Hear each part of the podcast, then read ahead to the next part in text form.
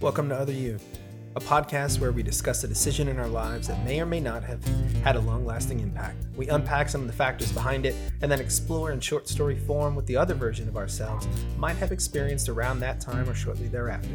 I'm your host, Dee. Let's see where this story takes us. Welcome back to another episode of Other You. I am your host, Dee. Today on the show, I have one half of the Kentucky musical duo that makes music you listen to while sitting around a fire, if I am to quote the wine tree themselves. Also, a nurse and a family man. Please welcome to the show the lovely Ryan Harvey.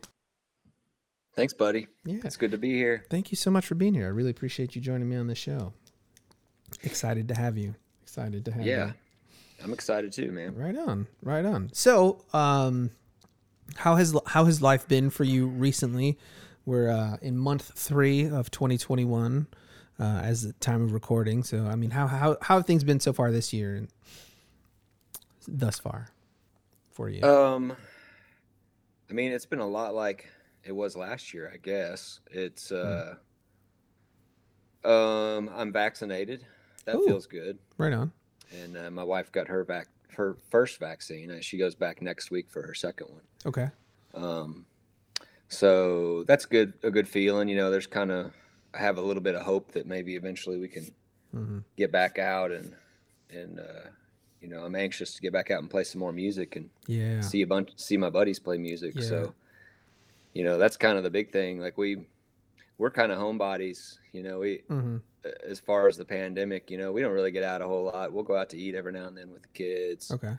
you know, go out and do a few things, but for the most part, we're hanging together here. Okay. Um, other than like going to shows, going to festivals, that's been like a big thing that's really hurt Yeah. this past year. Have you ever been to or performed at Kicking It? Yeah, Yeah. yeah, I have uh, been and performed. Oh, So, yeah, it's it's amazing. I've, I've seen pictures and little video snippets, and I desperately want to. I desperately want to go. It it just looks like just a magical time, and Man, it's so magical. It's uh my wife and I went um we went let's see what year was that? Must have been 2018 I think okay, we went and then we ended up uh we ended up playing it um my buddy and I we played it in 2019. wow, I think that's right. Is that right? No, they didn't have it in 2020. right, That we played we played it in 2018. My wife and I went in 2017. okay, Yes. Okay. That's what it was. But yeah, I mean, just Nice. going like it was so special to be able to play, Mhm. but just going and experiencing the whole thing, it was just a beautiful, beautiful time. You know, yeah. feels like a spiritual experience. you Yeah. know? We're we're talking about Kicking it on the creek, uh, and we might have mentioned this uh, several episodes ago with Adam Bearclaw. Um, it is a music festival that happens in Kentucky, but what's beautiful about it is uh, half of the tickets are sold online and the other half are sold in person, right? And from what I understand, it's it's Im- imperative for the, the people that run it that it's um, still like a community thing, where local people, you know, have access and it's not just a bunch of people flying in from wherever to participate. Yeah, for sure. Yeah. Cool, man. Yeah, the uh, the Roberts family who uh, who run that thing, you know, and it's it's on their at their place there in Irvine. Um, such a great family. Yeah. And, uh, they've done a lot of great stuff for for the community and Mhm. for for musicians around Yeah. here for sure. Right on. That's super cool. That is super cool. Yeah, man. So, uh, also speaking of the vaccine, um, is is the COVID vaccine going to end up being like a flu vaccine where you have to get it every year, or are we are we not at that point because there aren't the types of mutations for it that the flu has? I don't know, man. I think uh, I think that's something they still don't know for sure, but it Hmm. probably is going to be something that's going to be a yearly Gotcha. deal. That's that's my guess on it. Wow. Okay. Yeah, I know. Yeah. I mean, because like the there are all those flu shot drives every year, you know, at all the the drugstores and stuff. They'll have your oh, come get your flu shot. So I'm just curious Right. to see if it's going to end up being, hey, don't get your flu shot and your COVID shot. You know, It very well could be. yeah. Future's a weird place, man. The future's a weird place. It is a weird place. yeah. Oh man. All right.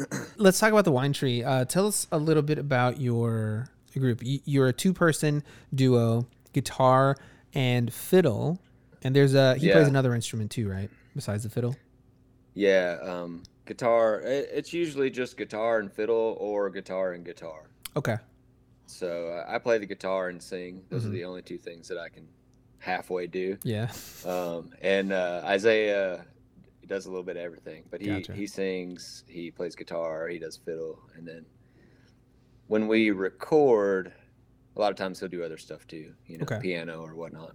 Okay. Fill in fill in the, the other spots on like a studio version of the of the stuff. Yeah, Okay. I can dig that. yeah, but it's always yeah, it's always just been the two of us, and we've always kept it pretty pretty stripped down, and it's just just like a folk hmm thing, you know. Awesome. Cool. Yeah, so uh, check them out at thewinetree.bandcamp.com. And That sounds right. yeah, yeah, there's a, a little bit of information, and then there's an album up there called Kentucky.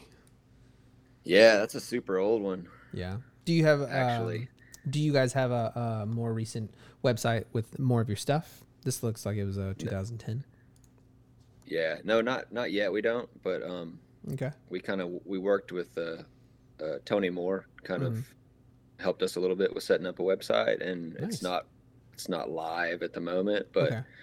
we've got a new album coming out real soon, so Oh. we're gonna try to launch all of those things, you know, at once. Cool. Yeah, That's exciting. but that uh that Kentucky album was like a self-recorded album that we did back in.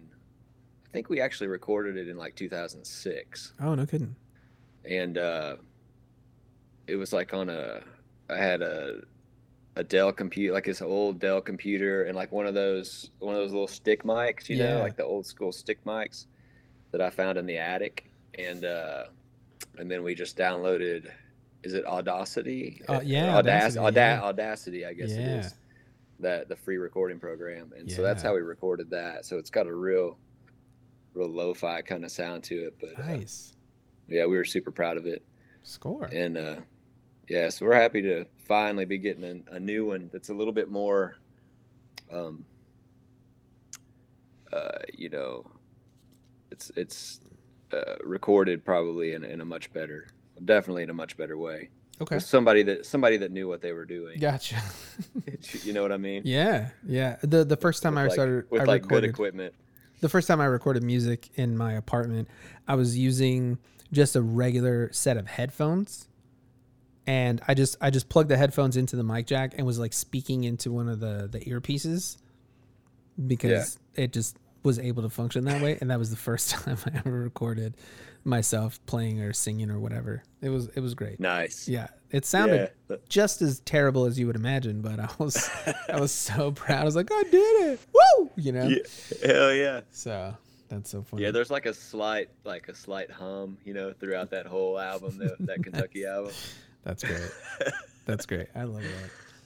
Oh, I think, by the way, you mentioned Adam Bearclaw. I think that uh, description that you gave at the beginning of the wine tree uh, of about music you would want to hear around a campfire. Is that what you Mhm. said? yeah. I think that might have come from him. Oh, really? If you got that off of, if you got that off the Bandcamp page, that was a that was an Adam Bearclaw thing. Look at that. Look at that's amazing.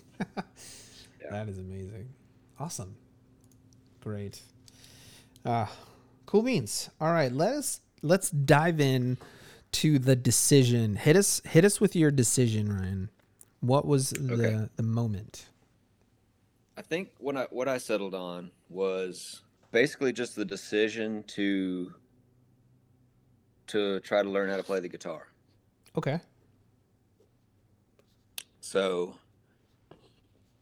pretty much like music has always been a big part of my life, hmm but I can uh like ha- pretty much uh, like had I not learned how to play the guitar, that's that's how my wife and I connected. Like that's how when we met, it was basically in a guitar class Oh, okay. um, at the church we were going to, and uh, so and then we started playing music together, and she plays guitar and sings, and started spending a lot of time together. So that's that really brought us together. Um, and it's also you know most of the relationships in my life, um, the people that are really important to me, have come through music. Mm, You know, other than the ones that you know obviously like I was born into. right. but um so yeah i think that was i think that's the decision like i i was i was 15 years old i had just moved to a new place um and you know i knew a few people at that point but i i kind of um, wasn't really doing much i didn't have a lot going on i needed a way to spend my time and i kind of settled on you know maybe i should learn the guitar Okay. Oh, so it was it was a a, a bit of a whim. Just trying to figure like, out how to trying to occupy what- yourself. Yeah, what am I gonna do? You know, we had uh, I don't want to jump around too much, but like we had been living in Carrollton, Kentucky, which is kind of up on the river. Mhm. Um, my dad took a new job in Winchester, Kentucky, and moved us um, the summer before my high school year. And so, like, I moved away from all my friends, Mm. um, from everything that I had known to this new place, and uh, was really just trying to get acclimated. I wasn't really playing sports like I had in the in the small town where I was living before.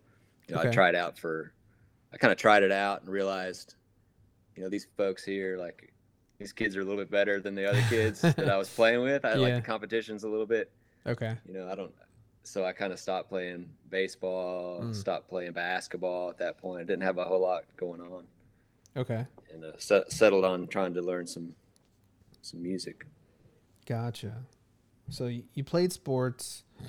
W- Would you say Yeah. that sports then um, was was a big focus, or was it just something to do? And then when you moved to the new place, it was like, okay, I'm gonna have to try much harder to enjoy myself as much as I was. So let's move on to something else.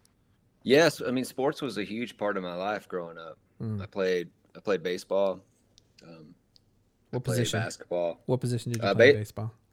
Baseball, I was so I pitched a lot. Oh. Um, also, I was a shortstop usually, shortstop or second base. Nice. Okay. Yeah. Nice. I'm into it. Did you think that you might pursue that as like as a grown up when you were playing as a kid? Or was it just like, oh, Um, this is fun for me? I mean, now? yeah, no. Well, as a kid, like, yeah, I kind of had that dream of maybe I could be like playing the major leagues. Yeah. But you know, I think as I got as I got older, and that was like when I was pretty young. As Yeah. I as I got older, I I don't know that I really thought that I was gonna go on and continue playing. Okay. Kind of figured I would through high school, but then I think once I moved, I just kind of, Hmm. you know, Well, uh, let so that go. you when you moved, um, and you said uh, you you were in a new place and like you moved away from all of your friends and such. Um, Mhm. How did that How did that impact you? Um, like socially, was it were you were you frustrated with your parents for taking you away, or were you like excited Man, to? No, I was pissed. Yeah. Yeah, I was I was really upset. I, I was mad at my dad. You know, at the time, like when you're a kid, you don't understand Right. those kinds of things. You know, it was a it ended up being a I mean, it was a smart move for him and Mhm. it was a smart move for us as a family, but Sure. like I didn't know that. I didn't know that. Right. I didn't I wasn't very happy with life at that point, Yeah. you know. Did you? do I was you- like while I was living while I was still living there like my grandpa would drive me down here um, to start practicing like with my ba- with the baseball team and stuff you know like Mm. I would be driving back and forth like to play baseball with these kids that I didn't know Hmm. for a little bit before we kind of got moved And, Gotcha. uh, yeah that whole situation man I just I was not happy okay. it was a hard it was a pretty hard adjustment Sure. Do you think there was any where um, quitting sports uh, in this new space? Do you think any of that was motivated by like being frustrated? Like, oh, you know what? I'm just so mad. I don't even want to do this anymore. Do you think that? yeah that yeah I think that was part of it for sure Yeah. Okay. I don't I don't really I don't really think that it wasn't that I wasn't good enough. I think I was good enough if I had really wanted it enough. Mhm. I could have I could have kept going Yeah. probably. Okay. Um, at least with baseball, maybe not with basketball. Um I'm a pretty short dude and Right. you know. Yeah. No, I, I totally understand. I always thought that I was going to play sports as a profession. Right? I grew up playing Yeah. baseball, um, but I was like, I don't even care what sport it is. I'm going to play a sport. And then like playing basketball on the playground, realizing that. I, so I was five three until I was 18. Um, I'm five six now. Woo! Full grown human. Uh, Nice. But e- like e- when I got to high school, I was between three and four feet. I was just a tiny little creature, and but thinking like, no, I'm gonna I'm gonna play pro sports. And then basketball, Yeah. I was like, okay, I'm literally the shortest person in the universe trying to play this game. It's never Yeah. gonna happen, you know. I'm and then have to I mean, shoot really well. yeah, I mean, there were a few people like even back then. You had Dee Brown, who was under six foot, uh, Muggsy Bogues. You had Spud Webb, but Right. those are like three, three examples of all of the humans that tried to play basketball. Three examples, you know. Um, So I just, it was just, I was not like convinced that basketball was for me. But I mean, I still played and tried out for every team. But the coaches are always like, "But no, no, no." So, Yeah. oh man, that's funny. That is Muggsy funny. Bogues. Yeah, I used to love those dudes when I was a kid. Mhm. I think it was because I was short, and Yeah. I, I was like, yeah, I can be that. Right? Like that's something I can shoot for. Mm-hmm. Yeah, I love all those marketing photos of him like staring into the belly button of his teammates. You know, just they, they would line them all up, and he's like got his hands on his shoulders, and his, his feet are hanging in the air. You know, Right. those are amazing. Those are amazing. Yeah. Oh man. Okay. I ended up getting into soccer. By Oh, the really? time I was a junior. Yeah. Okay. I'd never I'd never played soccer before, and I I think I was kind of missing the sports thing, and I was like, Mm. I'm gonna try something new. We didn't have soccer in Carrollton. Never Okay. had soccer in anywhere that I had lived until that point, and uh, Hmm. so yeah, I ended up playing. I ended up trying out for the high school team, I played high school soccer for my junior and senior year. Wow. Right on. So kind of got back into sports for that. Sure. Junior and senior. Awesome. That's good to know. How did you like soccer, especially as it was different from the other sports that you played? I loved it, man. Yeah. because you know even though i had never played like soccer was something that if you put forth enough effort Mhm. like if you if you tried hard enough you ran hard enough you know if you worked you worked hard enough at it you could you could do okay you know right. and uh, Awesome. yeah i loved it it was great man Cool. it was a good change from all of the other things that I had always played my whole life and um, nice. yeah yes. it was i really enjoyed playing soccer's a different kind of team game from all those others. Yeah. you know, especially because a lot of the physicality is literally just jogging and sprinting Right. and then jogging and sprinting, like constantly on the move. Huh. Right on.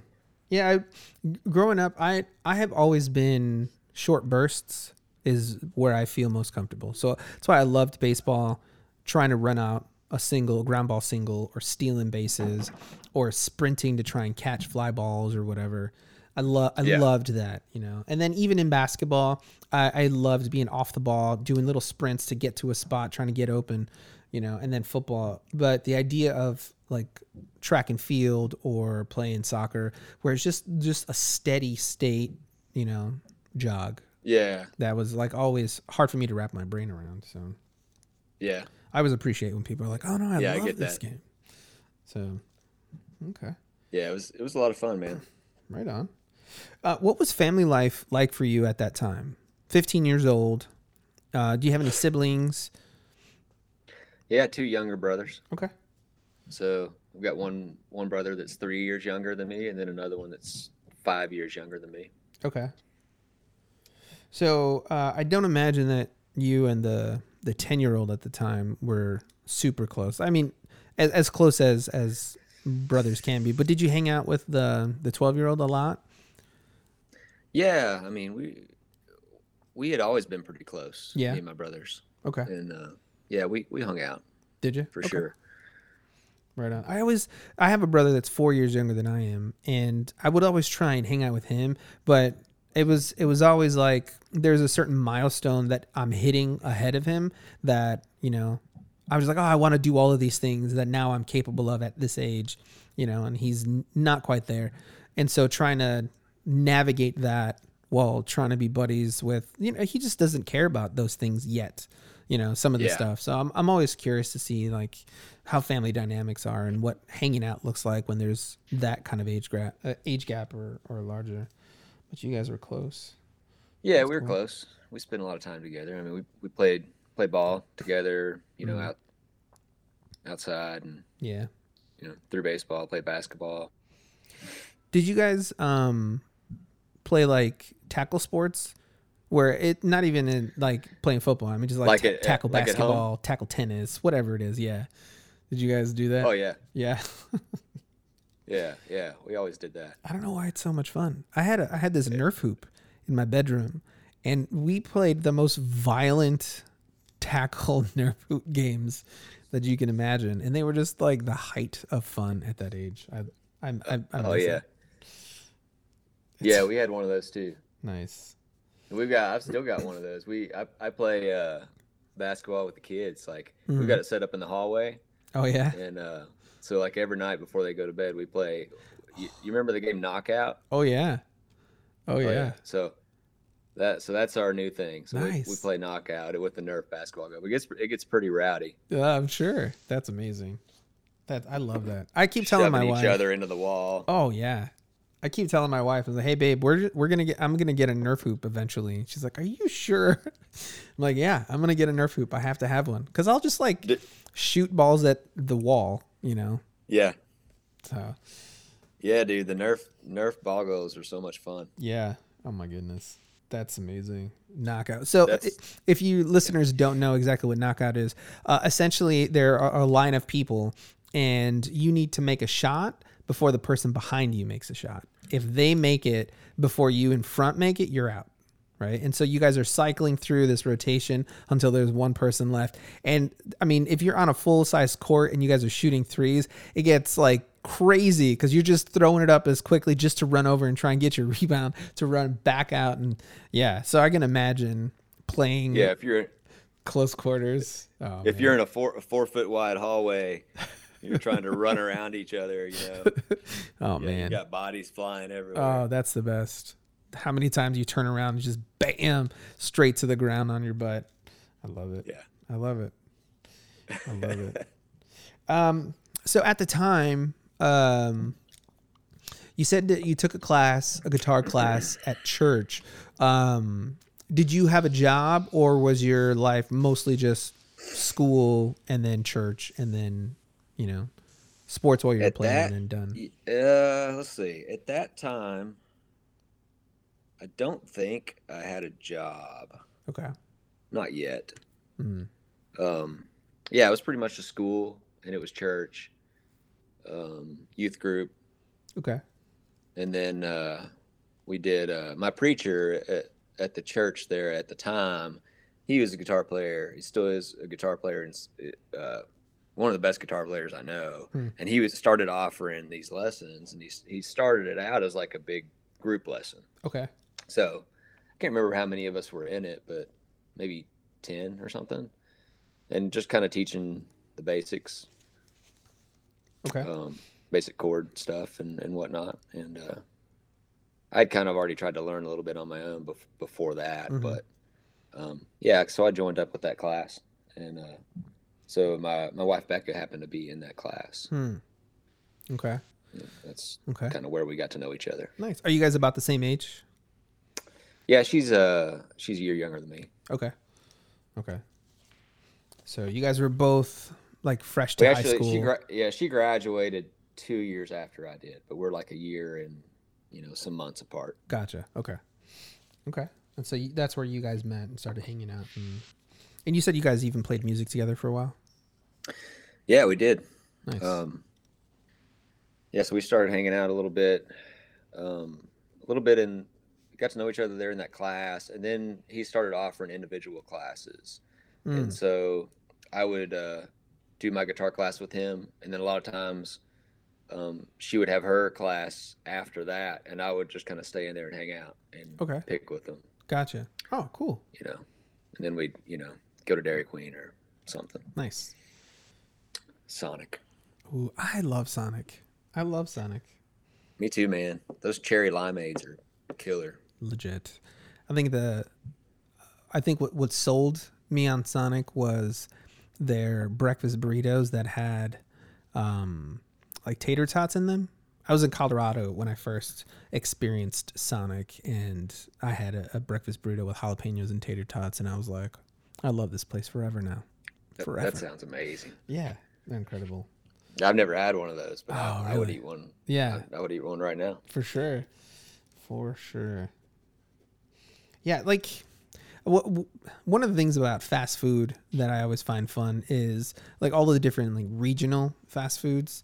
Um, so when I when I was living in Colorado and Texas and stuff, and I was introduced to like Carl's Jr., which is the same owned by the same parent company that owns Hardee's, but like there's a line where it's like Carl's Jr. this way, Hardee's this way.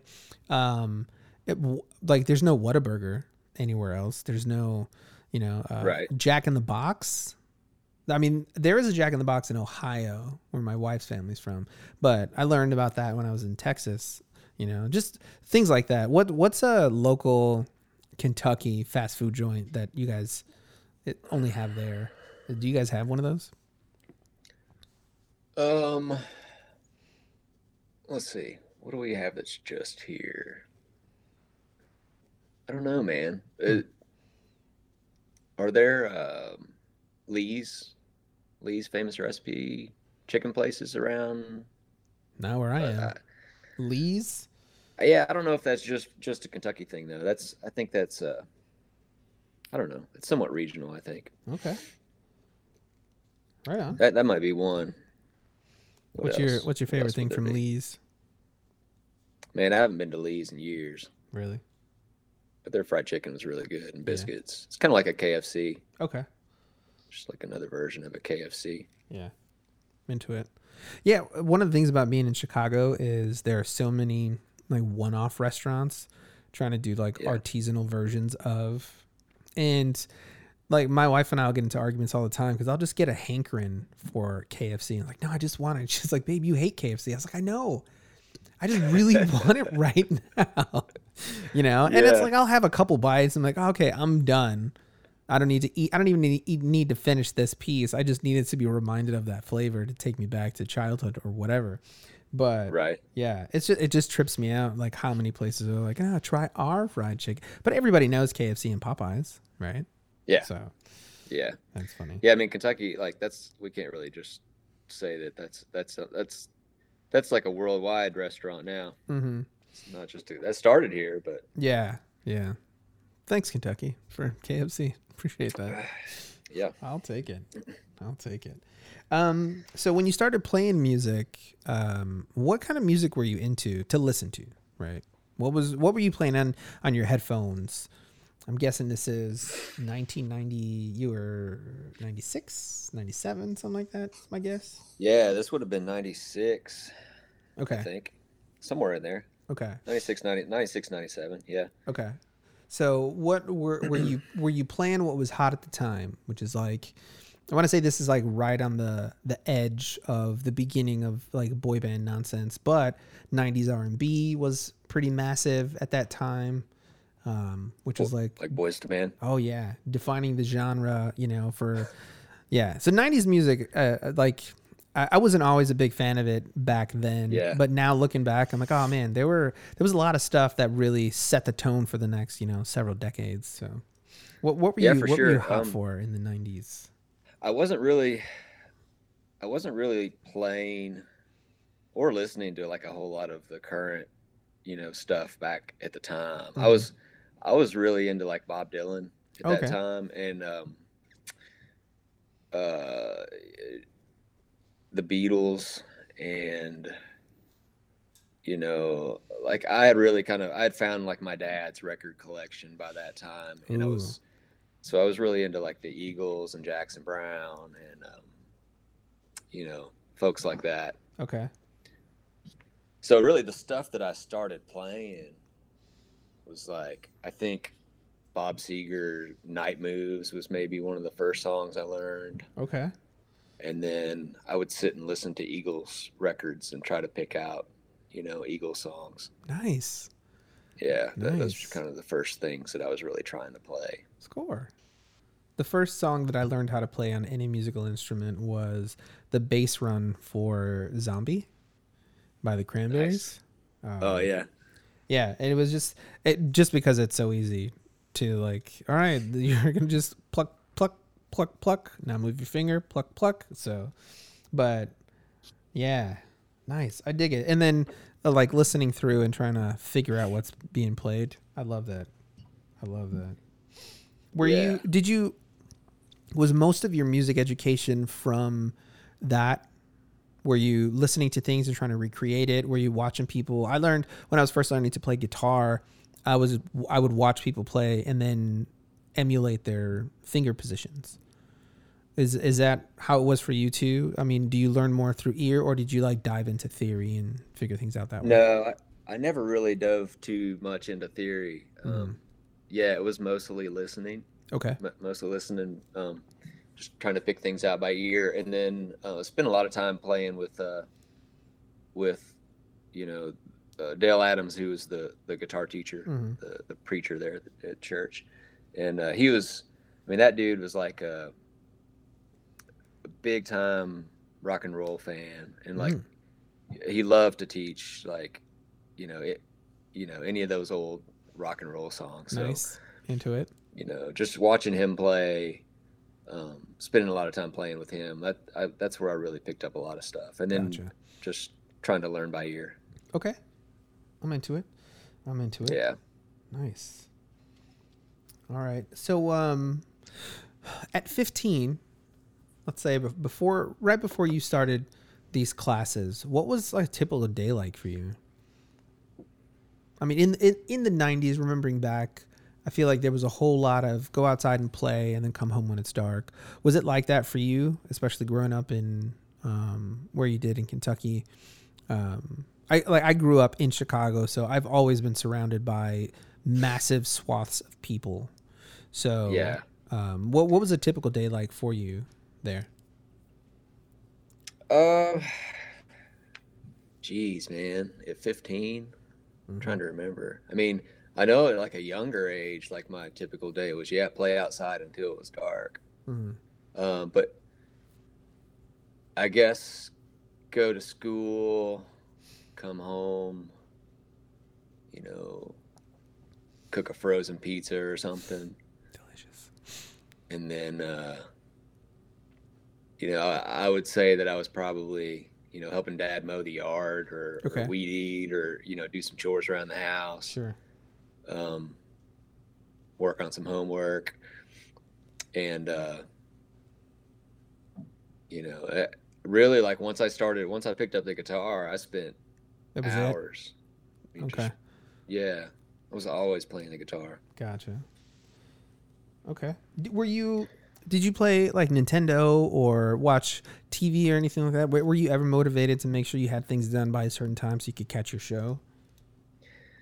Yeah, I mean, I watched. I've always watched lots of TV, and yeah, at that point, I don't think I was playing much Nintendo. But now, Okay. when I was a little bit younger, I was playing a serious amount of Nintendo. Yeah. You know, Okay. Okay. Into it. What was your? like what was like your, middle sc- like middle school age. When I was in middle school, like that age, I was I was Nintendoing it pretty hard. Gotcha. What was your game?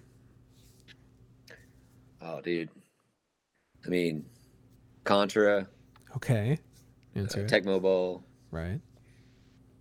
We played hours of Tecmo Bowl. Oh man. Um, and I liked a lot of. I liked. Uh, jeez. I still got my Nintendo down here in the basement. The kids play it all the time. Nice. Yeah. Nice. That's awesome. Yeah, my wife, uh, uh, bef- years before we met, she went out and bought a Nintendo, like an OG 1980s Nintendo that she was so excited. And every now and again, we'll play it. We'll just connect it and play, you know, like a few minutes of Mario, and then we'll we'll Yeah. play Mario 2. And literally the whole time we're complaining about how much we hate it. like, ah, I hate this game. This is the worst of them all. It's so stupid. You want to play the next level? Yeah. Yeah, let's go. You know.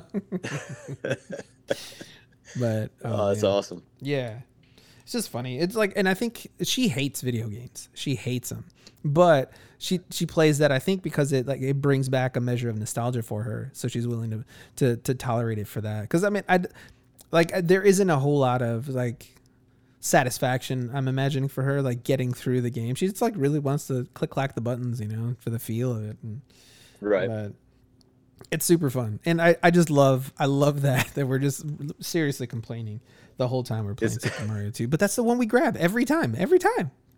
yeah. It's so silly. I don't even have Mario 2. I, I've Yeah. got the first Mario and Mario 3. Yeah, those are the only ones worth having on the Those, Nintendo. those are the best ones. yeah. Oh my goodness. But yeah, we play. I play a lot of Contra with my kids still. Nice. And, uh, what else do we play? You know, we've got the Ninja Turtles game. Oh, fun, fun. That's pretty fun. That was Yeah, that Skate or was hard, Die. if I remember. Skate or die. I love it. I love it. Yep. Nice. Okay. What um when you were when you were at that age, all right. So you move to this new place, you give up sports. Um did you have like a projection for yourself? Did you like, okay, I want to be this when I grow up or I want to do this. And this is like outside of uh, before you start touching music. What what were you like motivated by? Uh, what did the future look like to you or were you just like I'm going to take it as it comes? Yeah, dude. I don't. I don't think I really had big plans for the future at that point in Mhm. my life. You know. Mhm. um like at that point i wasn't thinking like oh i'm gonna go you know i I think i'm gonna play music for a living i Mhm. just wanted to learn it Okay. and get into it but i i kind of didn't have like you know wasn't wasn't planning on sticking with sports for the rest of my life at that point Sure. yeah i think it was just like a just kind of a day-to-day thing just Gotcha. try to live and try to live and try to get adjusted and Mhm. um, make some friends and Okay. have a good have a good time, I guess. Yeah. At, when I was a kid, I never understood people that knew what they wanted to do in life.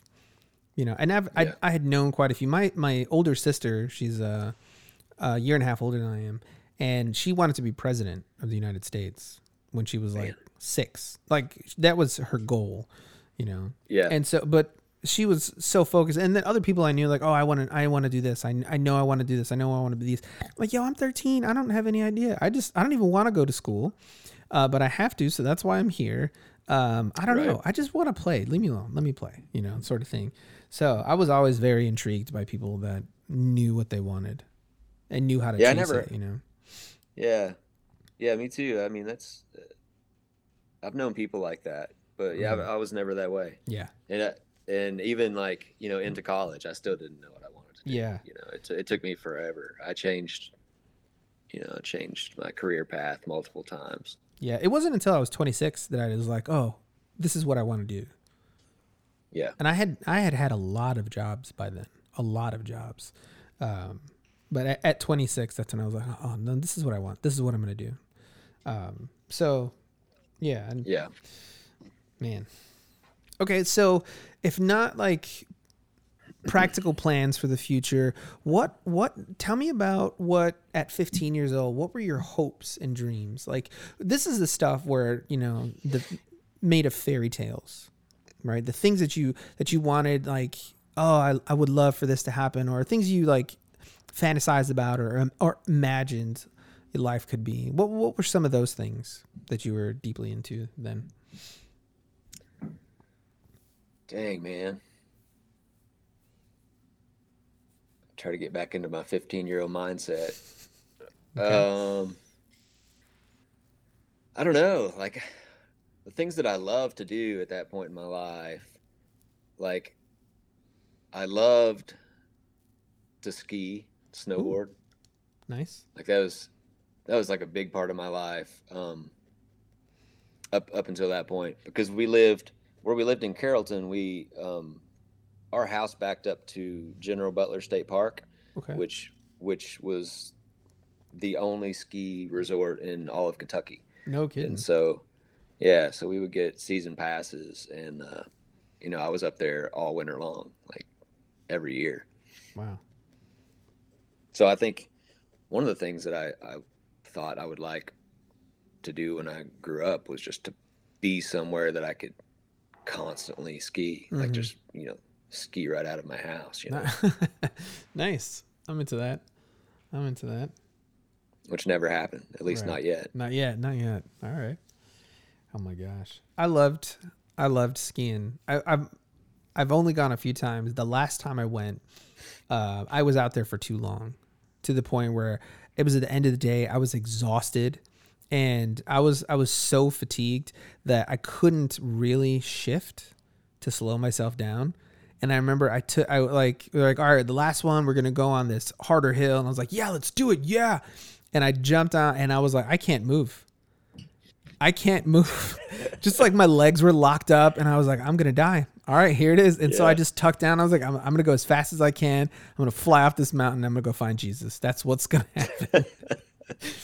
Tore down, and then like right at the very end, they, they have the the nets on the edge of these.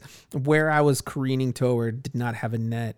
So I was like, all Yeah. right, it's it's a tree or the bottom of this thing, and I just happened to slow down enough to, you know, throw myself over, and I just kind of slid toward the edge. But man, Right. I love I love I love skiing. It's super fun.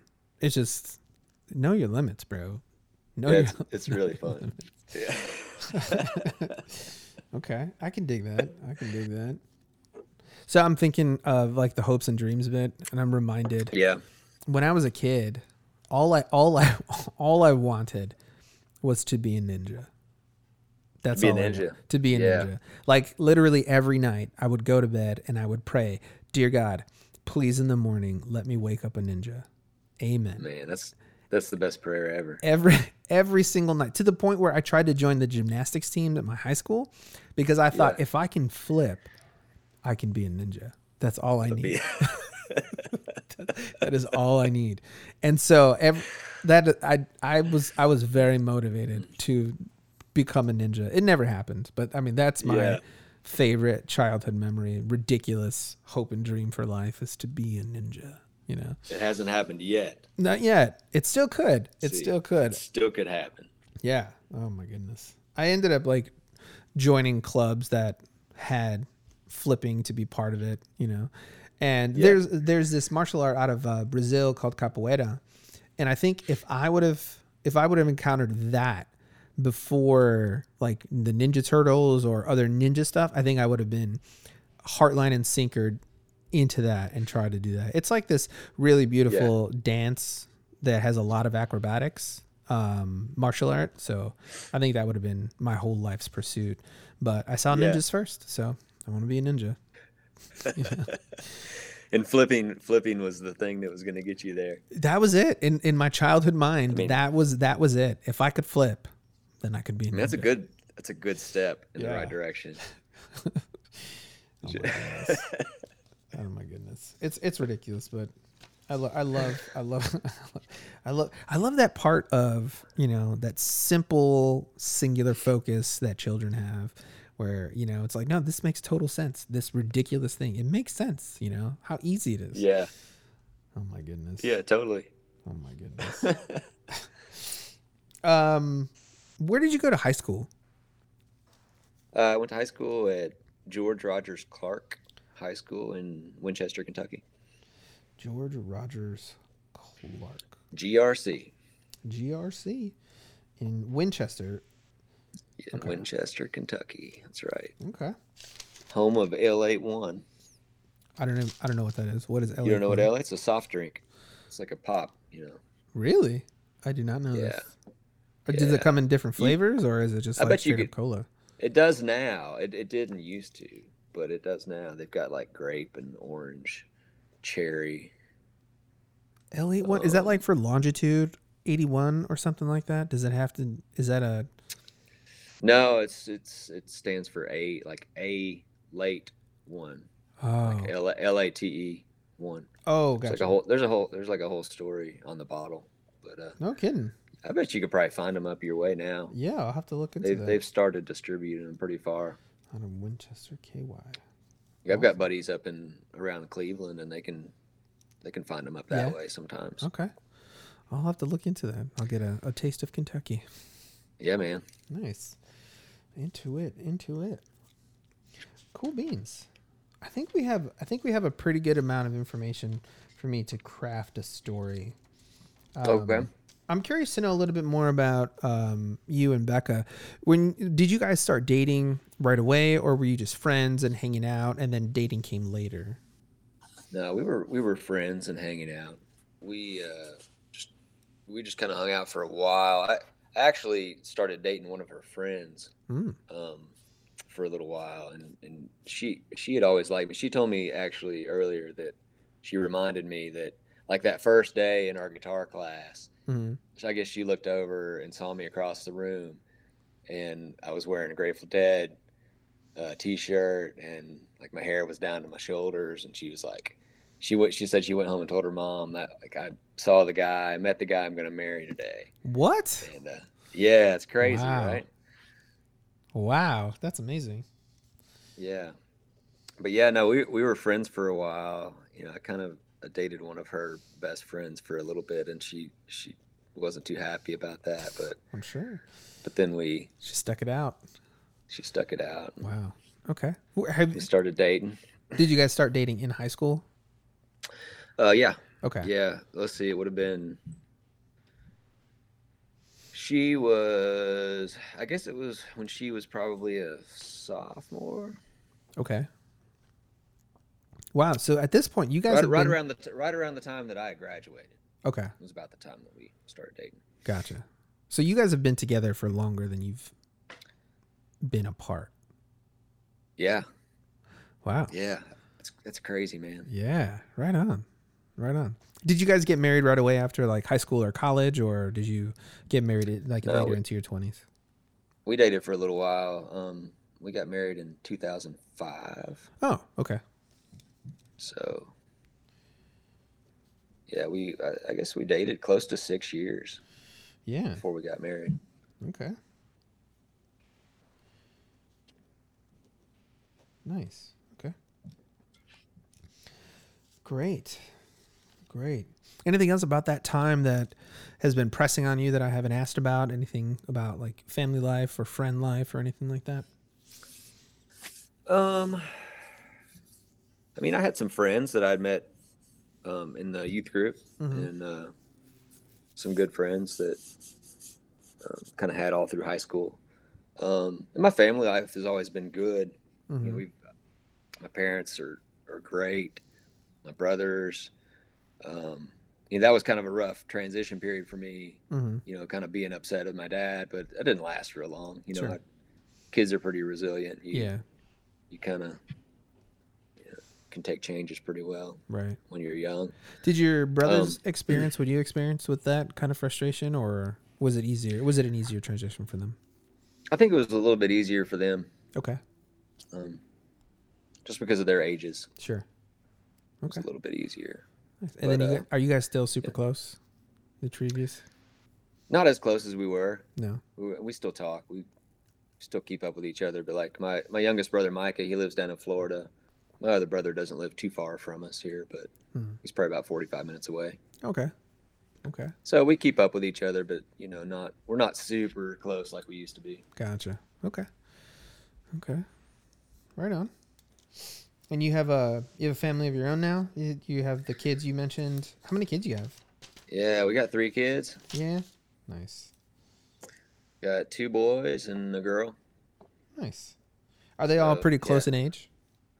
Um, yeah. So Levon is 12, and Avit and Maple are uh, twins. They're nine, just turned nine. Oh, nice. So, yeah. Score. What's it like being a So- parent of twins? Oh, dude, it's fun. Yeah. Okay. It was. I was scared to death when I found out that we were having twins. Nice. Oosh. I imagine. Scared to death. I imagine. Yeah. Um, but yeah, it's it's it's really great. You know, Mm, um, once you kind of figure out how to how to manage having two at once. right. Yeesh. And they're they're the younger, so you already had a little bit of practice being a parent by the time the two Yeah, came. we. I'm we sure it's still totally of- different. Three years of practice there, but Yeah. yeah, it's definitely different, man. um, Wow. but yeah, they're they're all good kids. Awesome. Um. And they're. I was gonna say that I don't think I can stress the amount of uh, frozen pizzas that I ate around that time. life, so, really? Yeah. Big on the frozen pizza. What which frozen pizza was your favorite? Uh, at that point, it was probably um, tombs, probably tombstones. Tombstone? I'd say is what I was eating. Okay. Did you dress them we up? used to have. Did I dress them up? yeah, or would you just take it out of the box, throw it in the the oven, and I, I would just no, I would just take it out of the box, throw it in the oven. But then a lot of times I would make like a like a homemade garlic butter to oh snap. you know okay, drip on it or dip it in, you know. I'm into that. And then we had like uh you know the Schwan's. Do you guys have the Schwan's Mhm. delivery uh, food delivery? So Uh, my mom used to always get food from from the Schwan's guy, and uh, so we would get frozen pizzas from him too. Gotcha. Okay. They're like the little miniature yeah, yeah. dudes. Oh yeah. Oh, nice. Back to the Future Part 2 really screwed me up because I was convinced that we were going to eventually have those pizzas that are so little, you throw it in the rehydrator and then they're huge. I just always wanted that and that never happened. So I would always No, as a did. kid like get really excited seeing the like the smaller versions of the frozen pizzas cuz I was thinking like let's get like 5 of these and they'll get huge. nah, they won't. they won't. Grow us some pizzas. Yeah, no, not how it works, buddy. Ah, that would have been so great though. Yeah, I wish. Not yeah so man, me too. All right, I think we're good. This was this was good. Okay. A lot of really fun information. I think um, I'm not exactly sure where I'm going to take your story, but I think I have a lot here that I can play around with. So, Okay. Yeah. This was fun. This was fun. Cool Yeah, man. All This is fun. I can't wait to see what kind of story you write. Yeah. Speaking of, all right. So what we'll do right now is we're going to take a quick break. We'll listen to a little bit of music, and when we come back, we'll hear the story, and Ryan and I will talk about it. Thanks for being here. Please stick around.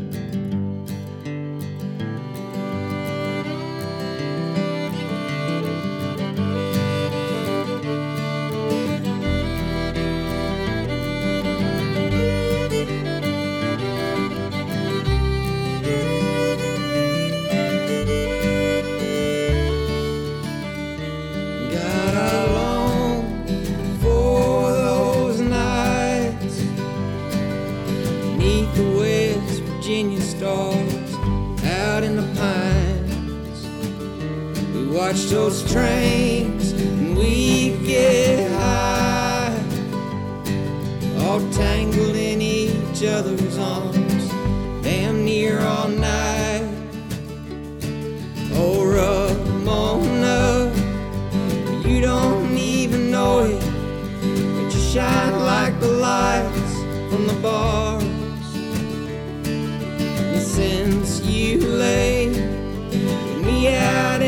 Snow, just like those angels in yard, you've been frozen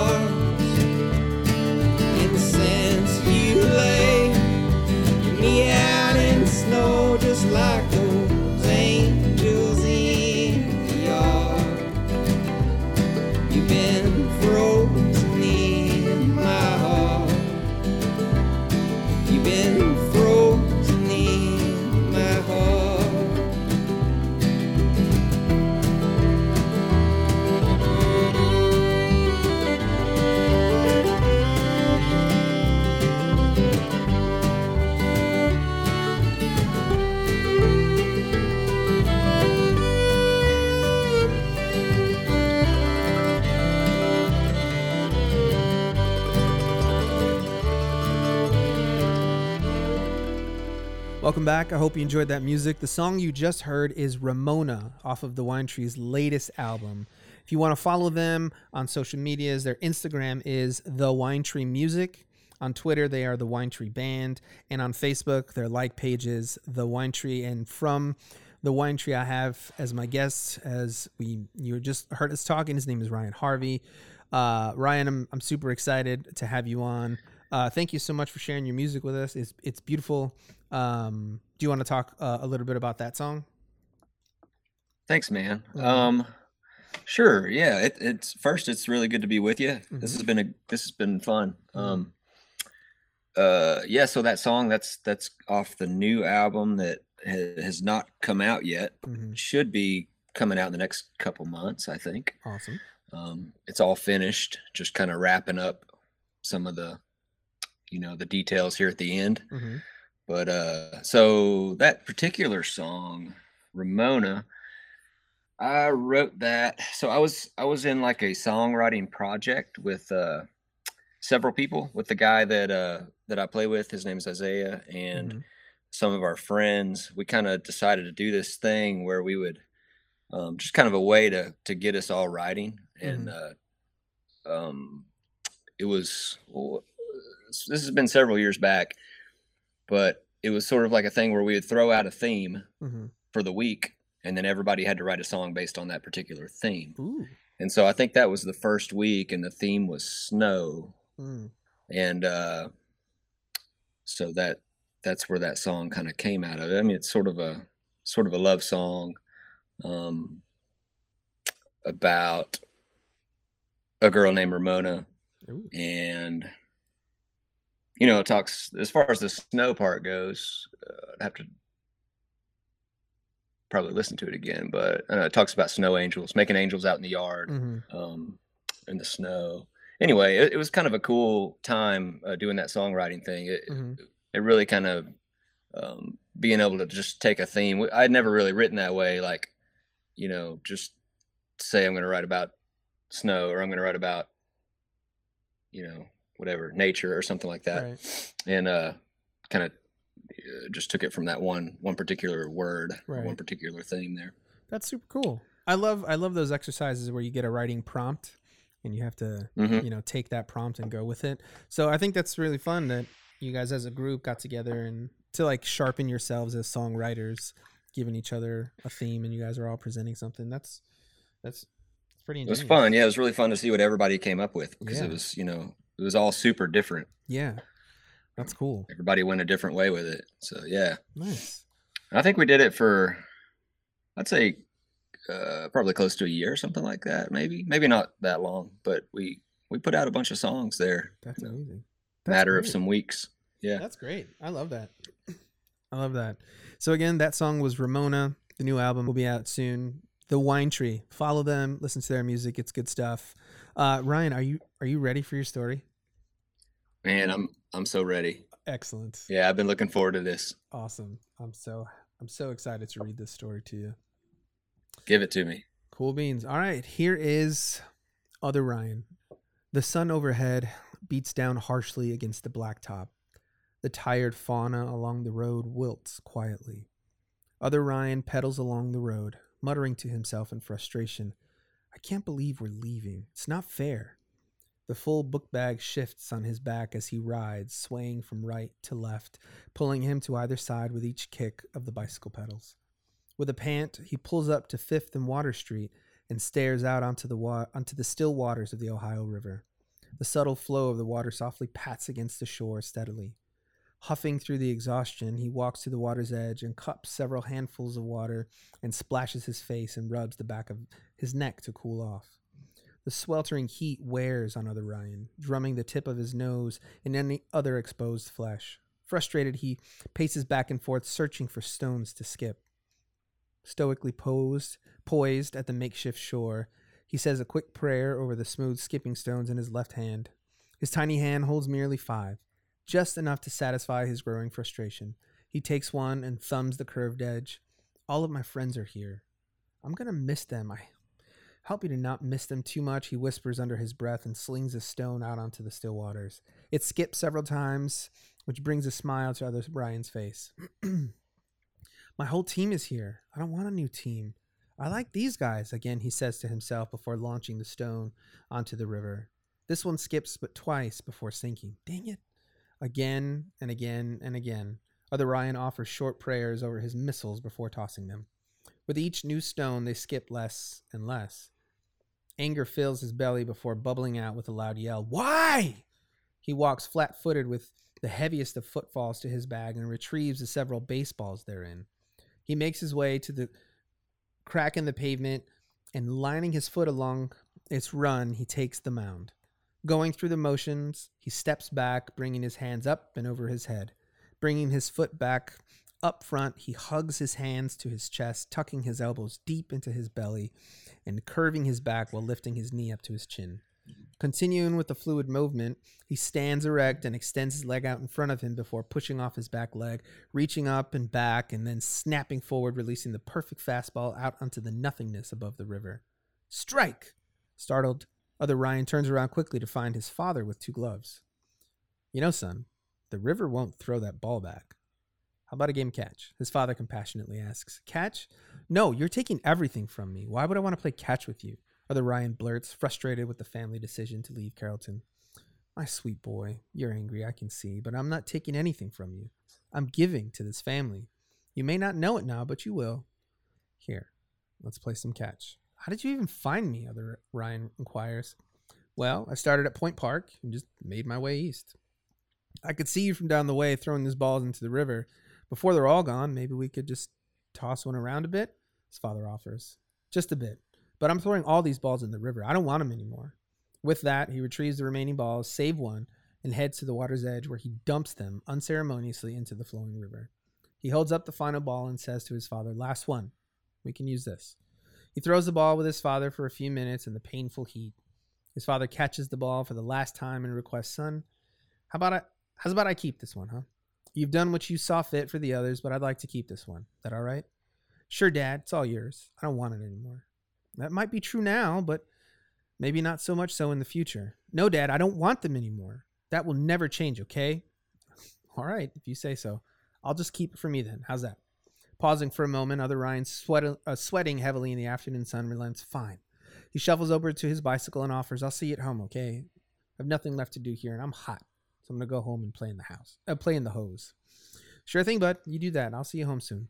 Other Ryan gathers his things and rides off into the near solid mass of heat waves, resting heavily on the ground and reflecting the heat efficiently back up, warming his feet and legs as equally as the sun overhead beats down on his head, shoulders, knees, and toes. Other Ryan goes to bed that night in Carrollton for the last time. The school day's final bell rings out, stirring to their feet hundreds of children eager to start the weekend on this unseasonably warm spring day. Other Ryan waits patiently for the class to clear before gathering his things.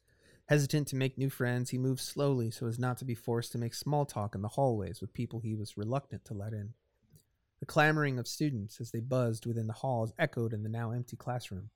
His teacher, patiently waiting for him to leave, watches silently as other Ryan slowly grabs each pencil, pen, sheet of paper, eraser, and notebook and places them one by one in his trusty book bag. His task complete, other Ryan sighs audibly before heading out into the hall and making his way to his locker. Meticulously retrieving everything he would need for the weekend's homework assignments, he organizes his bag before snagging his helmet and heading out onto the road home.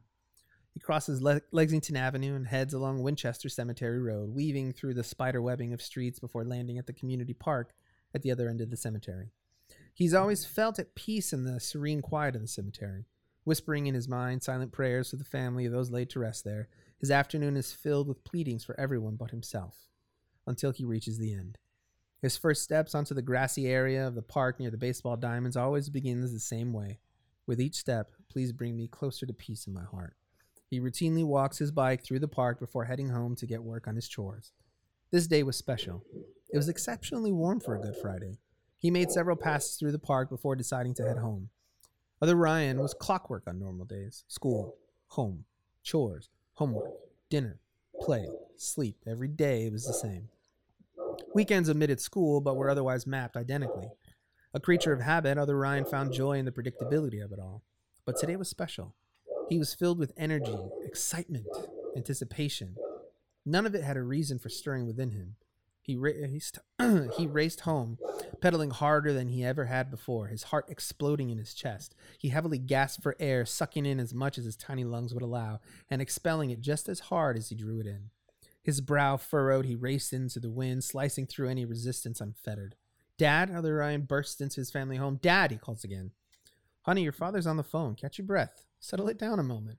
What has come over you? His mother exudes peace and patience as she walks over to her son, teeming with excitement, whose nerves are firing, wafts alongside her an air of calm. As she gets closer to his, his breathing settles and his heart slows its pace. She places her hand on his head and pets his hair to one side, sliding her hand down his cheek and thumbing away sweat sliding down his brow at the edge of his eyes. What is so important you kicked the door in? Through quickened breaths, he says, I'm sorry, Mom. I don't know. I just, I know I ride through the cemetery on the way home after school every day, right? Today was different. When I got, when I got to the baseball diamond, something happened. I don't know. I got excited. I want to play. I want my ball back. Dad said he was going to save one for me. I want it back. Boy, you come busting into this house like you have no sense. What is the matter? Other Ryan's father playfully offers with a slightly raised voice. Dad, I want my ball back. I want to play. I don't I don't want to do anything else. I just I just want to play. That's so? You're in luck. I did keep it. All things fair, I don't think I imagined you would want it back so soon, but I have it. Wait, don't don't just give it to me. How about a game of catch? Other Ryan's father offers a tiny smile and nods before heading into his study to retrieve the son's his son's ball. On the lawn out back, the two stand 15 paces apart and warm up slowly, smiles wide and eyes alert. The pop of the ball hitting the mitt rings out with each toss from one to the other. Pop! Nice throw, son. Thanks, Dad. Throw me your best fastball, his father requests before dropping into a deep squat. Deep breath, in and out. He wiggles his fingers, offering signals neither of them recognize. Other Ryan stands a hundred feet tall.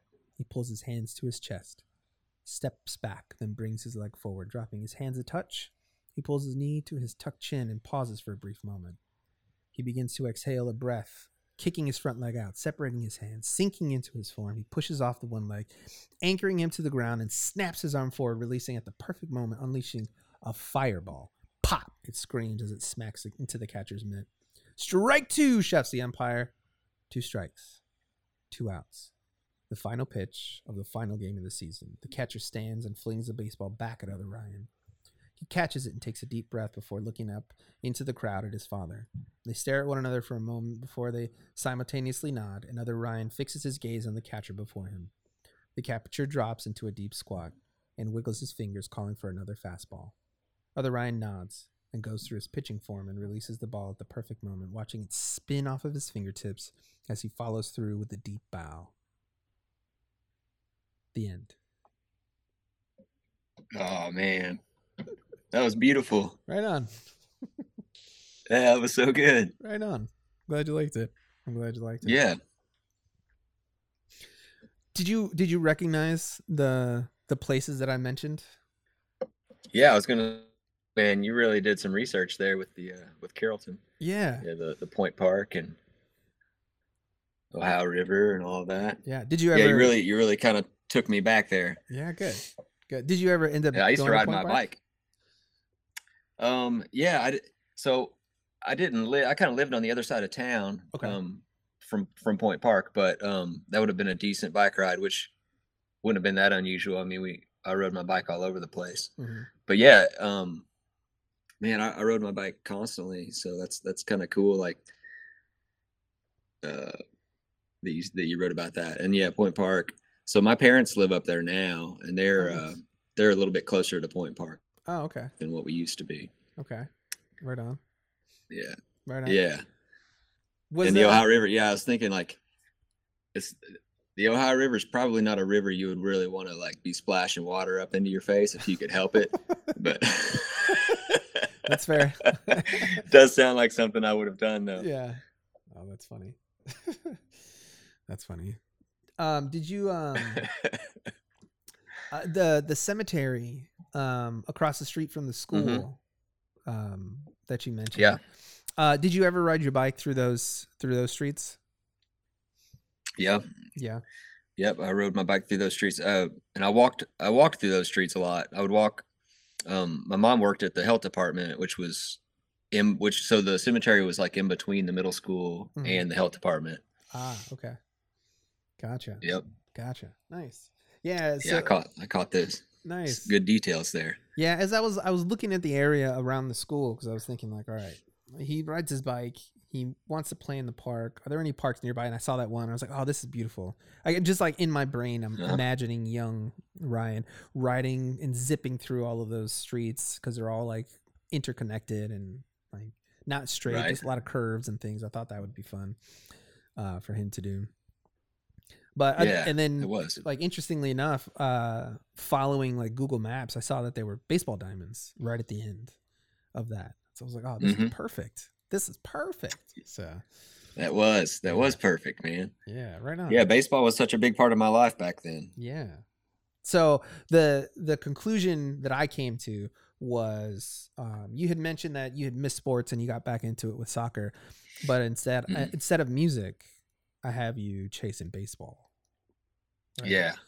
So Interesting. I mean, it definitely could have gone that way too. Yeah. I was I was super into baseball yeah. for sure. Mm. Um, and uh, yeah, I- you know, I could have I, I could have gone that direction, kind of buckled down and and went for it. hmm Yeah, I mean, I just I, I like I like to think of uh like all the little kids growing up playing baseball. Uh, Mhm. It's such a small percentage that end up making it into the the professional, the big leagues. So I Yeah. like playing around with the idea of you know people like, no, I I want to do this, and like going hard for it. So And I used to throw the ball way up in the air, and then I would take my glove and slap it on my side a couple times, like Eric Davis used to before Yeah. he make the catch. You know? yeah, oh my gosh, I love that. I love that. Yeah. That's great. That's great. When I was when I was a kid, I um I, I grew up in a in a pretty like dangerous uh low income neighborhood. So we were kind of told to stay in the yard. Uh, so I would play catch with myself by literally just chucking it either high up and running and catching it, or just throwing it straight to the other end of the yard and walking over there and picking it up and throwing it back. So Yeah. I love the idea of throwing it up and practicing those slap, slap, slap, catch. You know, Oh yeah, that's great. it was fun, man. That's I would do it all day long. Nice. And then, did you ever like throw it up and try to throw it just far enough to where you would have to make the dive Oh to yeah. To make the diving catch? oh yeah. Yeah. Or I would just I would sometimes I would just low toss it and then try and Uh-huh. like, where you have to like sprint and dive. Oh yeah. Yeah. Oh man. Oh man. I and what's funny is um of all the times I've ever played football, right? And I've had chances where I could dive either to make a diving tackle or to intercept or to catch. I I I rarely ever did it. But baseball, I dove even when I didn't have to. Uh-huh. Every ground ball, I'm in the air smashing into the ground, you know yeah. man. So, um, Eric Davis was he and Barry Larkin, even though they were on the Reds and I was a Cubs fan, like they were the type of players like, oh, I want to be like those guys. Just always horizontal, always Yeah. horizontal. You know. Always. So I was like, oh yeah, yeah, I love wanna those guys. Yeah. So that's how I would do it. That's how I would do it. Yeah. Yeah, I love those guys, man. I, I used to write them letters when I was a kid. Yeah.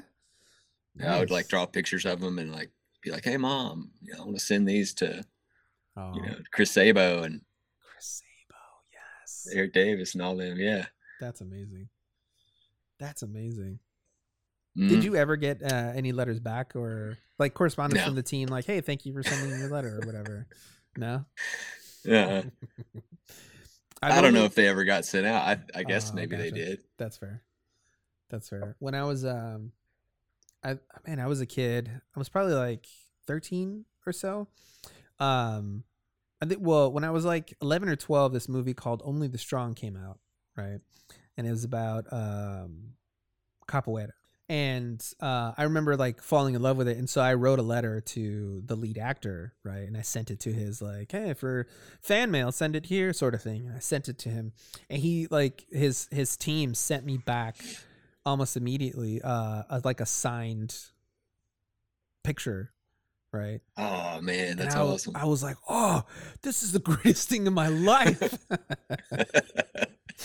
yes. yeah uh, I, I i had That's that great. with me until i don't know just like a few years ago uh i think i I didn't keep I didn't do a good good enough job of keeping track of it because I always kept it in the same place, but I ended up throwing a bunch of stuff out, and I, I'm pretty sure I tossed it, but I was very upset when I did. 'cause I was like, Yeah. oh man, I I loved having that thing just because I remember thinking at the time like I sent a letter and he he sent me something back. Oh my gosh, are we gonna be friends now? Sort of thing, you know. So Uh-huh. oh man, it's I'm so glad to hear that you sent out fan mail. I I'm so did, to yeah. that. That's great. yeah, yeah. Man, your your writing is great. Like that the oh, thank you. just just the details, like just just really building like um uh just really kind of building the scene, hmm you know, setting the scene or whatever. And Yeah. um, you know, like I closed my eyes there for a minute while I was listening and I just kind of went right back, you know. Yeah. Awesome. Awesome. Did was I able to capture any of the way that you might interact with your folks? I don't- like I don't remember we we didn't talk too much about your your parents. I was uh guessing. Um did did I capture any of them at all? Either of them? Yeah, for sure. I mean, uh, well, first of all, like you definitely captured my frustration, my frustration at the time, you Mhm. know, and just how like how it seemed like the end of the world. Yeah. And uh and then as far as the way that you had my dad handle it, handle that situation, that's that was totally like how he would have handled it, Yeah. Okay. I think. Okay. Right on. Right on. Like in, in my head, I, I picture uh your dad as the let him let him yell if he has to, get it out, and then we'll talk about it sort of thing. Um so Right. that's that's kind of how I I, I wrote him in there. Um Yeah, and he was always wanting to play catch. yeah. You know, that was like Nice. he was always playing ball with us or taking us fishing or something like that. Nice. Um, mhm. That's fun. Yeah, one of my fondest memories growing up is is playing catch with my dad. Um, I I, loved it. I loved it. I mean, and granted, because again, a part of it was I didn't, we didn't really play much with the kids in um in the neighborhood, and it was mostly because my parents were like, "No, it's too dangerous out there. Just stay here, stay here." And my brother and I would play catch for a while, but um, it like I'm four years older than he is, so before he really could play catch, I was Mhm. like ten and he's six, and so I would play catch with my dad. And then as I got older, my brother did. He and I would. But some of my fondest memories of uh, are of us playing catch, teaching me how to throw a Yeah. curveball and all that jazz. Yeah. Yeah.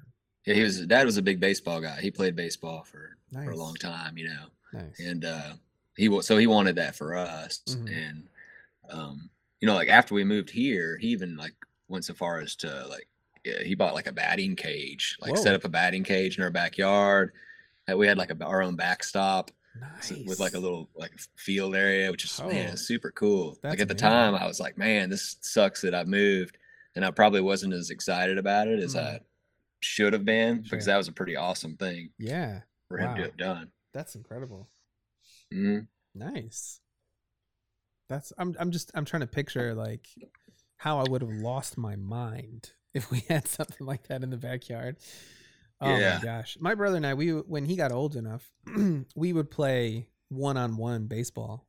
Um and uh most of the time with tennis balls. Um just because I mean we were our lot wasn't that big and right behind uh the uh, like the grassy patch of backyard was uh, a garage Mhm. and then an alley right behind it and then an apartment building behind that right? Yeah. so it's- a million times we smacked it, the ball in the air and it hit that building. Uh, and i remember we started we mainly used tennis balls because one time uh, and i'm so glad the window was open. I'm so glad because i i hit uh, a ball that flew right into somebody's bathroom. Oh man. and it like and if the window wasn't open it would have totally smashed the window and broken it. And we would have been those kids that broke a window with a baseball you know sort of thing Yeah. but it was like from then on we're like oh let's just use tennis balls from here on out so we don't break anything you know yeah. Yeah, we use tennis balls a lot for that reason too. yeah And tennis balls were fun to hit. oh they sure are did you did you uh switch from a bat to a tennis racket or like one of those um No. like those large barrel wiffle ball bats Uh, yeah, we did sometimes, and then Yeah. uh, other times we just used the bat, Okay, regular bat. nice. Yeah, like we used. Uh, no, we never we never did the tennis racket thing. No, yeah. If you ever want to feel like a home run hitter, use a tennis racket with a tennis ball on a baseball diamond. Oh yeah, Oh man, you feel like a yeah, I bet. it's great. It's great. Yeah, yeah.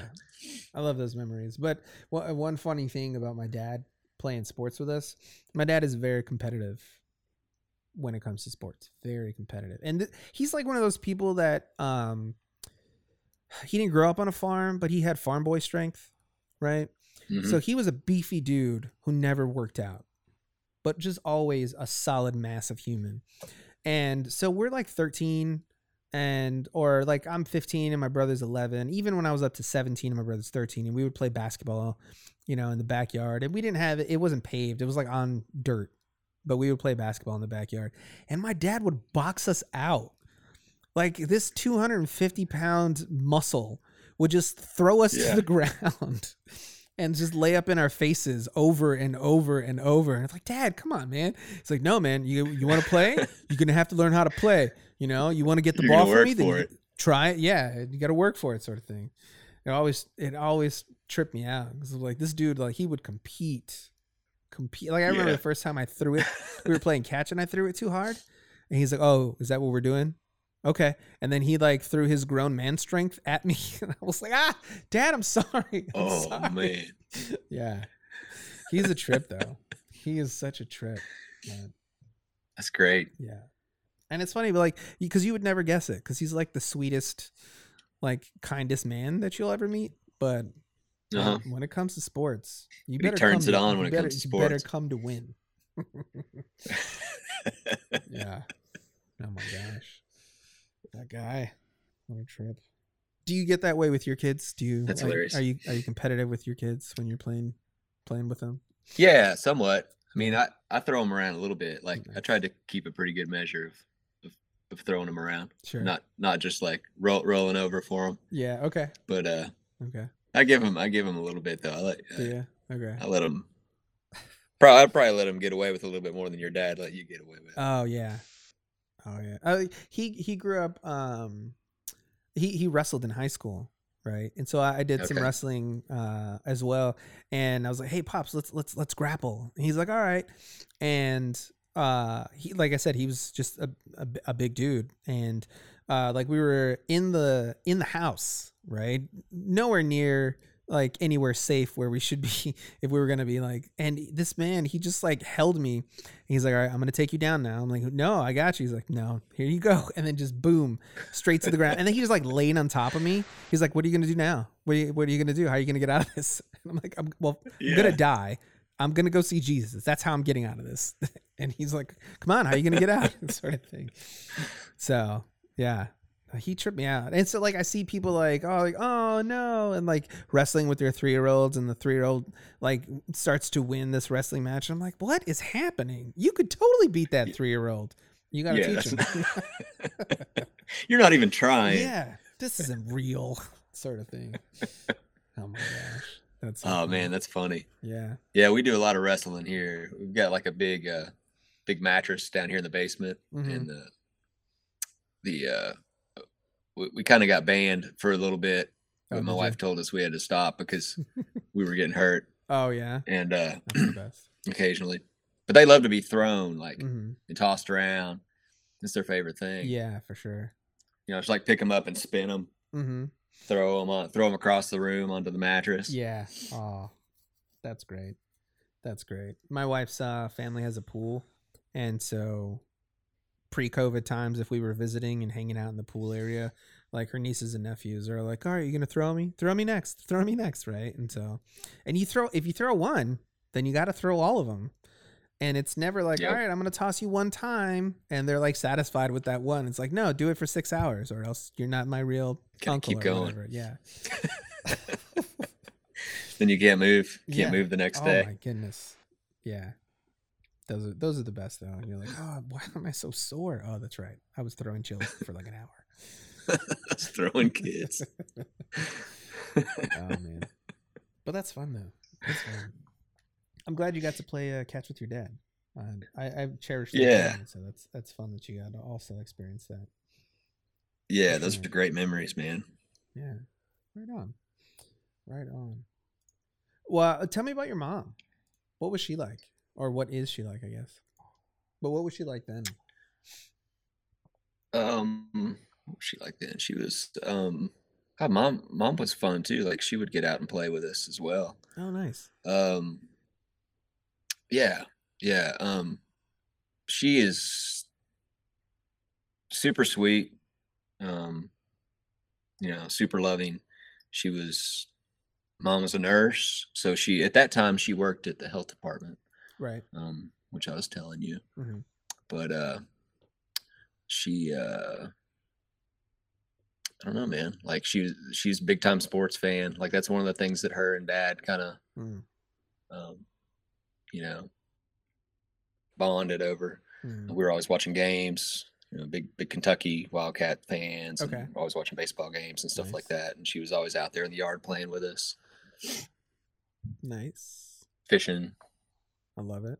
Pro Yeah. sports. I'm guessing like Cincinnati area, um, but all the collegiate stuff was Kentucky. Yeah, yeah. All the all the college was was Kentucky, Mm-hmm. the Wildcats, and then yeah, Cincinnati for all the the pro stuff. I mean, Gotcha. Bengals, Right. Reds. Um, Nice. that was, that's pretty much it for us there. We, didn't- weren't a big NBA. No. Yeah, I feel like I imagine with like your closest team would have been the um the Pacers, right? Yeah, As yeah, kid, that'd be right? Yeah, that's gonna be because that'd be closer than be closer than Cleveland, closer than Atlanta. Yeah. So that yeah, your options would have been Chicago, Indiana, Cleveland. Yeah, and I was a big Chicago fan. I love Jordan. Oh yeah. I, I mean that's it's kind of unfair though. Jordan, Yeah, like everybody watching basketball, you have to appreciate that dude. Except for like New Yorkers, right? New Yorkers, and then like some Pacers Yeah. fans I've met hated the Bulls, but man, I love talking to New Yorkers who were basketball fans in the '90s because that was just a Uh-huh. beautiful rivalry that was like as close to murder as it could be. Oh know, yeah, in those games. Patrick Ewing. Oh yeah, Charles Oakley, all of that. hmm Uh, and even um, what was his name? Their shooting guard who he ended up playing for the Bulls. His name. Did you watch the most recent Bulls documentary? Oh yeah. Um, the what was it called? Something about That's a good question.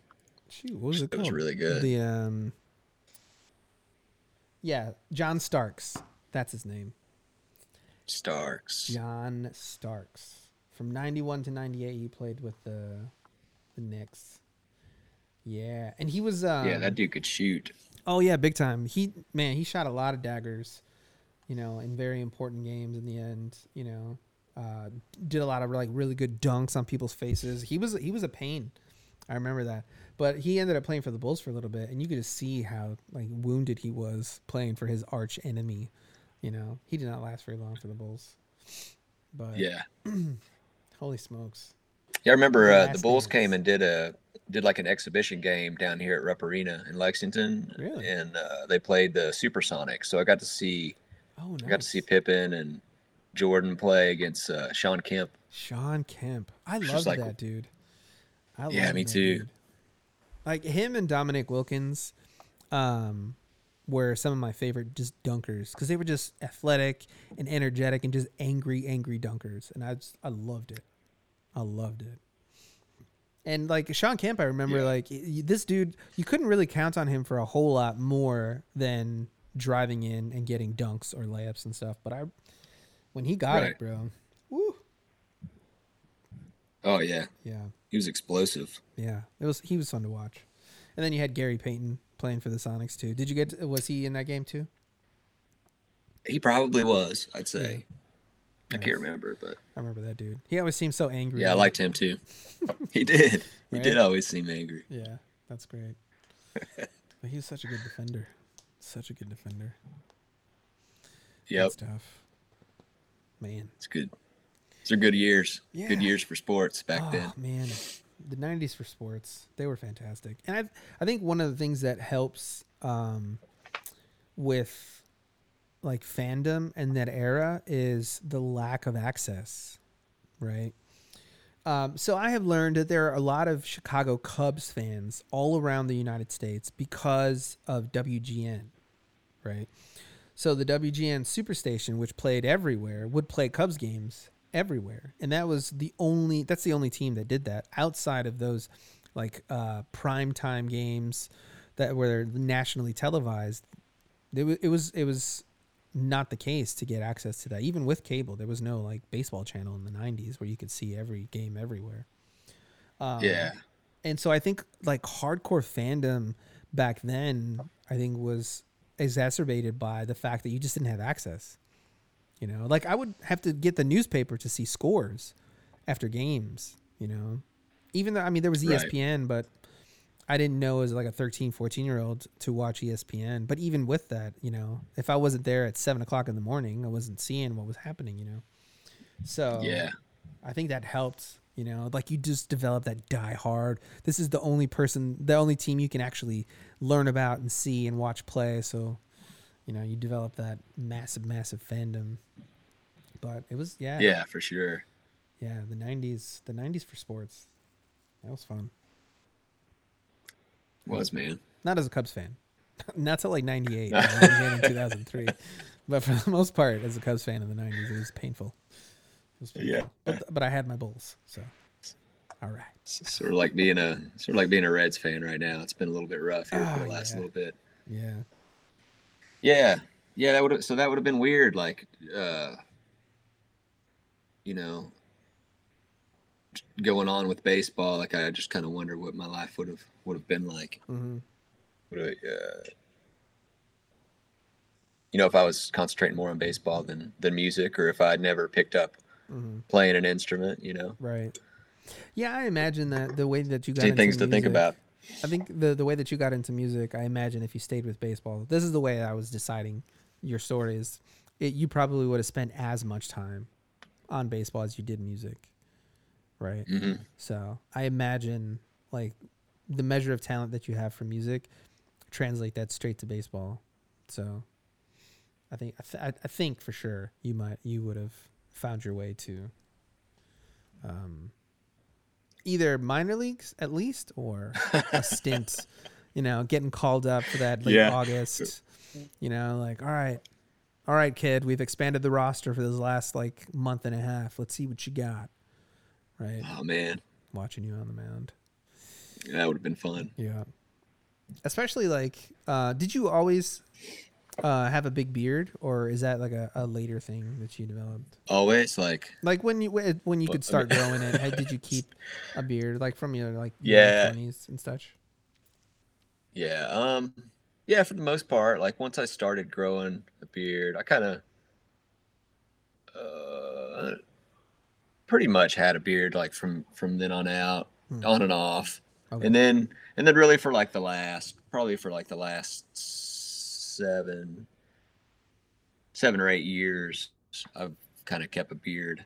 Mhm. um, and then a pretty decent sized beard there for a few of those years. And then, and then here last year we had to where I work at the uh, I work at the prison as a nurse, and they made us. They're usually pretty. They don't care about the facial hair thing, but right since we've had to wear those N95 masks and they want Mhm. them to seal, get a good seal on your face, every- I had to shave. So that was a, it was a really sad day. that hurts that hurts So I I, was- kind of I I, took a mask and I put it on my face and I kind of uh, took like some beard trimmers and like Mm-hmm. outlined the mask. I tried to figure out how I could keep the most facial hair possible. nice i love it i love it you got to preserve Yeah. this at all costs i'm into it so I kind of I kept the mustache and then I like let my sideburns go all the way down as far as I could possibly get them Mm. and still have the max mask still sealed. nice i'm into Yeah. it i'm into it i get like i can see uh that you still have a a, a, a wonderful mustache uh, oh, thanks. Yeah, I don't. I like if you can see on this the we're Zoom chatting. Uh, I don't have a whole like my mustache doesn't grow in thick. Like, and if I let it grow out long, instead of becoming like bushier and fuller, it just grows into my mouth. It like just curves Oh, yeah, around my just lip. kinda curls in there. Mouth. Yeah, it's so annoying. I hate it because like I've always. I've always wanted like a big, beautiful, bushy mustache, but the universe is like, nope. You you could taste your hair though if you want. Let it grow out. You, have to get at You can get Adam to hook you up with like some some good wax or something that you Oh, could. you oh yeah, kinda, he, he actually he um you know, yeah I have a a, few of the you could probably keep it out of your mouth if you tried hard enough. Yeah, I mean, I've tried it and like I followed all of the tips, right? Oh no, trim it right to this length and do that regularly, and your like your face will. ad- It no, it does not adjust. It doesn't care what I do at all. It's just like nope, It's like, growing it's right like this is teeth. what I'm gonna do here. Yeah, that's it. And then like if I grow out my beard uh, at my chin, instead of growing down and full and beautiful the way that beards are normally want to do, mine at my jawline will grow out and like I'm an elf, like I'm a Keebler elf. It curls back on itself. And so now I have this curved beard bottom. I have this mustache growing into my teeth. It's like, what's happening, facial hair? Why are you doing me like this? Why? You know? so, That's funny. yeah, it's a trip. Yeah, it feels weird though now to not have any kind of beard. Like I've kind of got a little bit of scruffiness right now, but um, yeah, when I shaved it kind of clean there, Mm. my kids were like, "Man, you look weird, Dad." Yeah. That's I said, "I agree." you are correct, child. You are correct. That's funny. So, Man, this has been fun. yeah, I agree. Was there uh, anything else about the story that you were like, oh man, I should bring this up, but we haven't touched on yet? Um, yeah, probably. Like if you read it to me again, I could probably find some more things. Oh, I- I'm gonna have to get like, a, can I get a copy of that or Oh, something? Yeah, I'll I'll, send, I'll I'll email you a copy of it as soon as we're done here. For sure. Yeah, I, I just I love that. Like I don't even think I talked much about riding my bike, did I? When we talked the I first think you might have mentioned it. go around, You maybe. might have okay. mentioned it.